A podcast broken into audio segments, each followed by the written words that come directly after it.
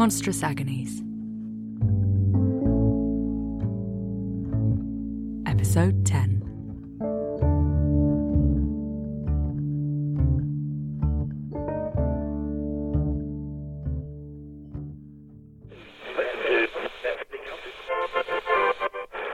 By something far, far older. If you're just joining us, you're right on time for our advice segment, where I offer listeners advice on life, love, and all things liminal. This week, a listener asks how to address a friend's tendency to see the worst in things. I hope it's all right for me to write to you. I'm not a creature myself, but the question is about a friend of mine who is, and I was hoping you could give me some advice.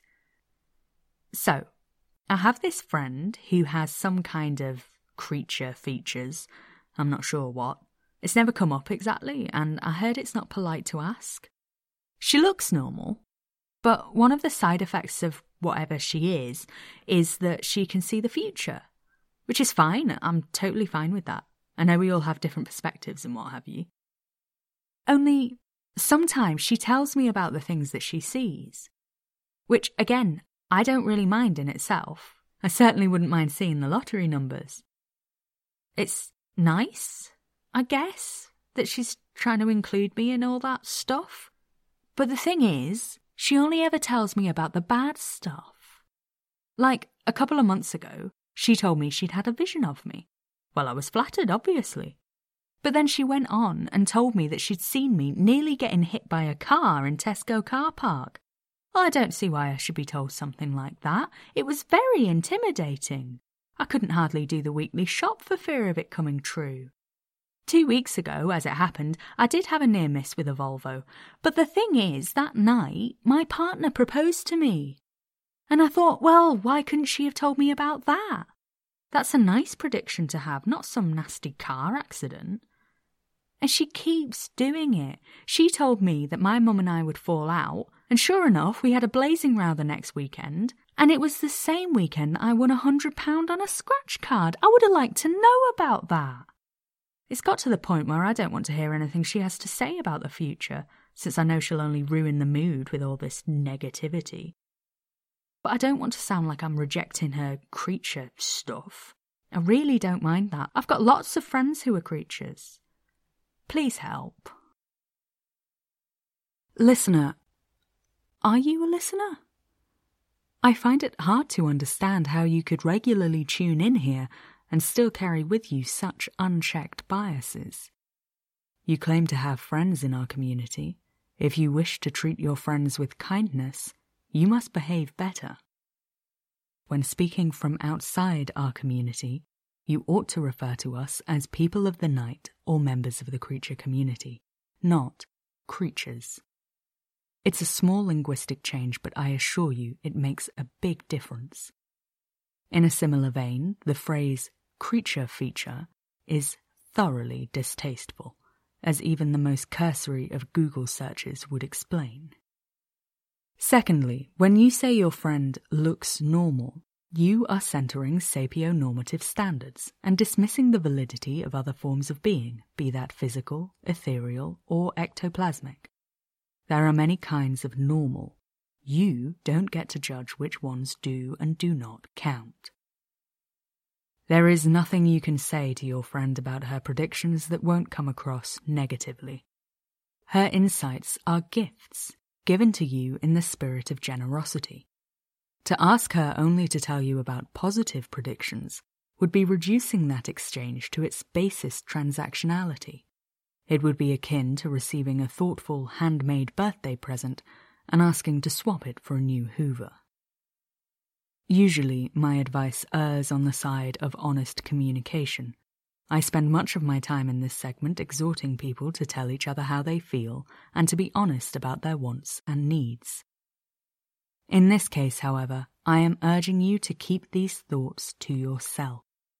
You will come across as ungrateful and selfish, and likely hurt your friend's feelings very badly. If you need to, perhaps take a step back from the relationship until you can engage in a more thoughtful, generous spirit. You might use that time to educate yourself on matters around cross genus relationships and how to decenter sapio-normative values from your worldview. You're listening to the Nightfolk Network, brought to you by Cousin Jack's Adventure Pasties, a mystery with every bite. Our second letter this evening is from a listener who worries they're being oversensitive about a friend's language.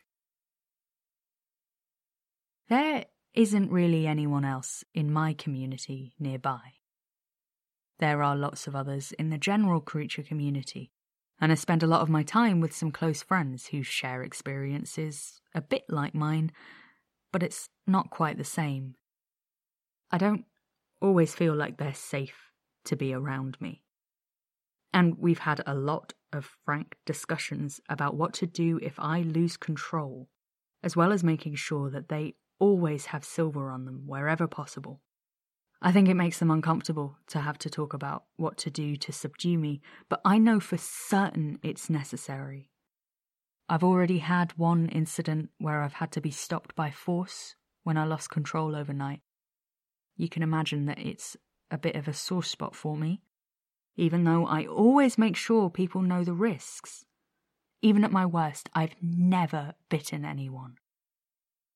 The thing is, a good friend recently came back into town, and we've been hanging out a little bit.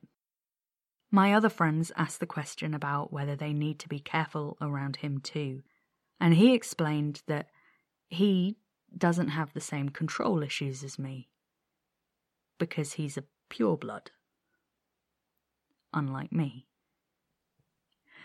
He's born and raised where I was infected under some fairly stressful circumstances.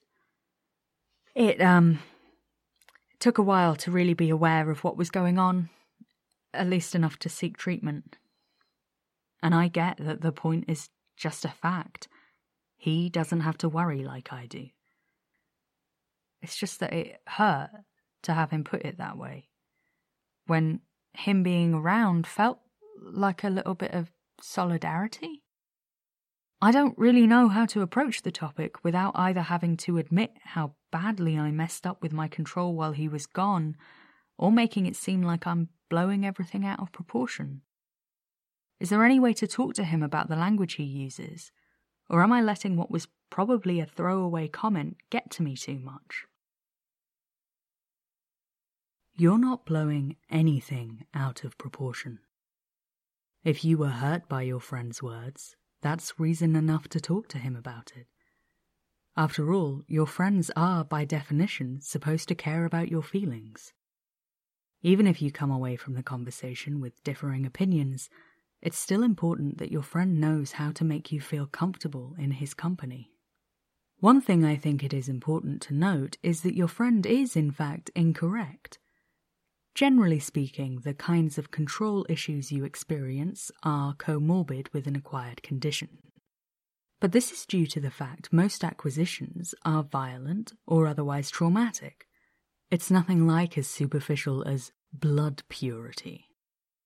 People who first transformed in positive circumstances have no higher rates of violence, and some even demonstrate more control and retention of their faculties than those who inherited their condition. It might be helpful to inform him of this so that he can speak more accurately in the future. Nevertheless, the fact remains that you will likely have to be careful about your control issues for the rest of your life. That's not your fault. It doesn't make you a bad person or say anything at all about your basic character. You demonstrate so much care and kindness towards your friends, and by seeking treatment and being clear about your condition, you show that you take seriously the responsibility you have towards both their safety and yours. Remember, it's your choices that make you who you are. You can't help the hand you've been dealt, but you're doing your best, and your best is very good indeed. Your friend will never have to worry about this kind of thing. But that doesn't mean he gets to dismiss your experiences or the choices you've made about who you will be in the face of this condition. As for the how of the conversation, I recommend having it somewhere you both feel comfortable and concentrating on his language and how it made you feel. You absolutely don't have to share anything about your previous incident if you don't want to. That's private information, and it's up to you how, when, and to whom you disclose it. I wish you all the best and hope you can find the solidarity and support you need. The Nightfolk Network, everywhere, every when, on 131.3 FM. It's 2 o'clock on Thursday morning. Up next, urban planning and the nature of evil. Milton Keynes has long been considered.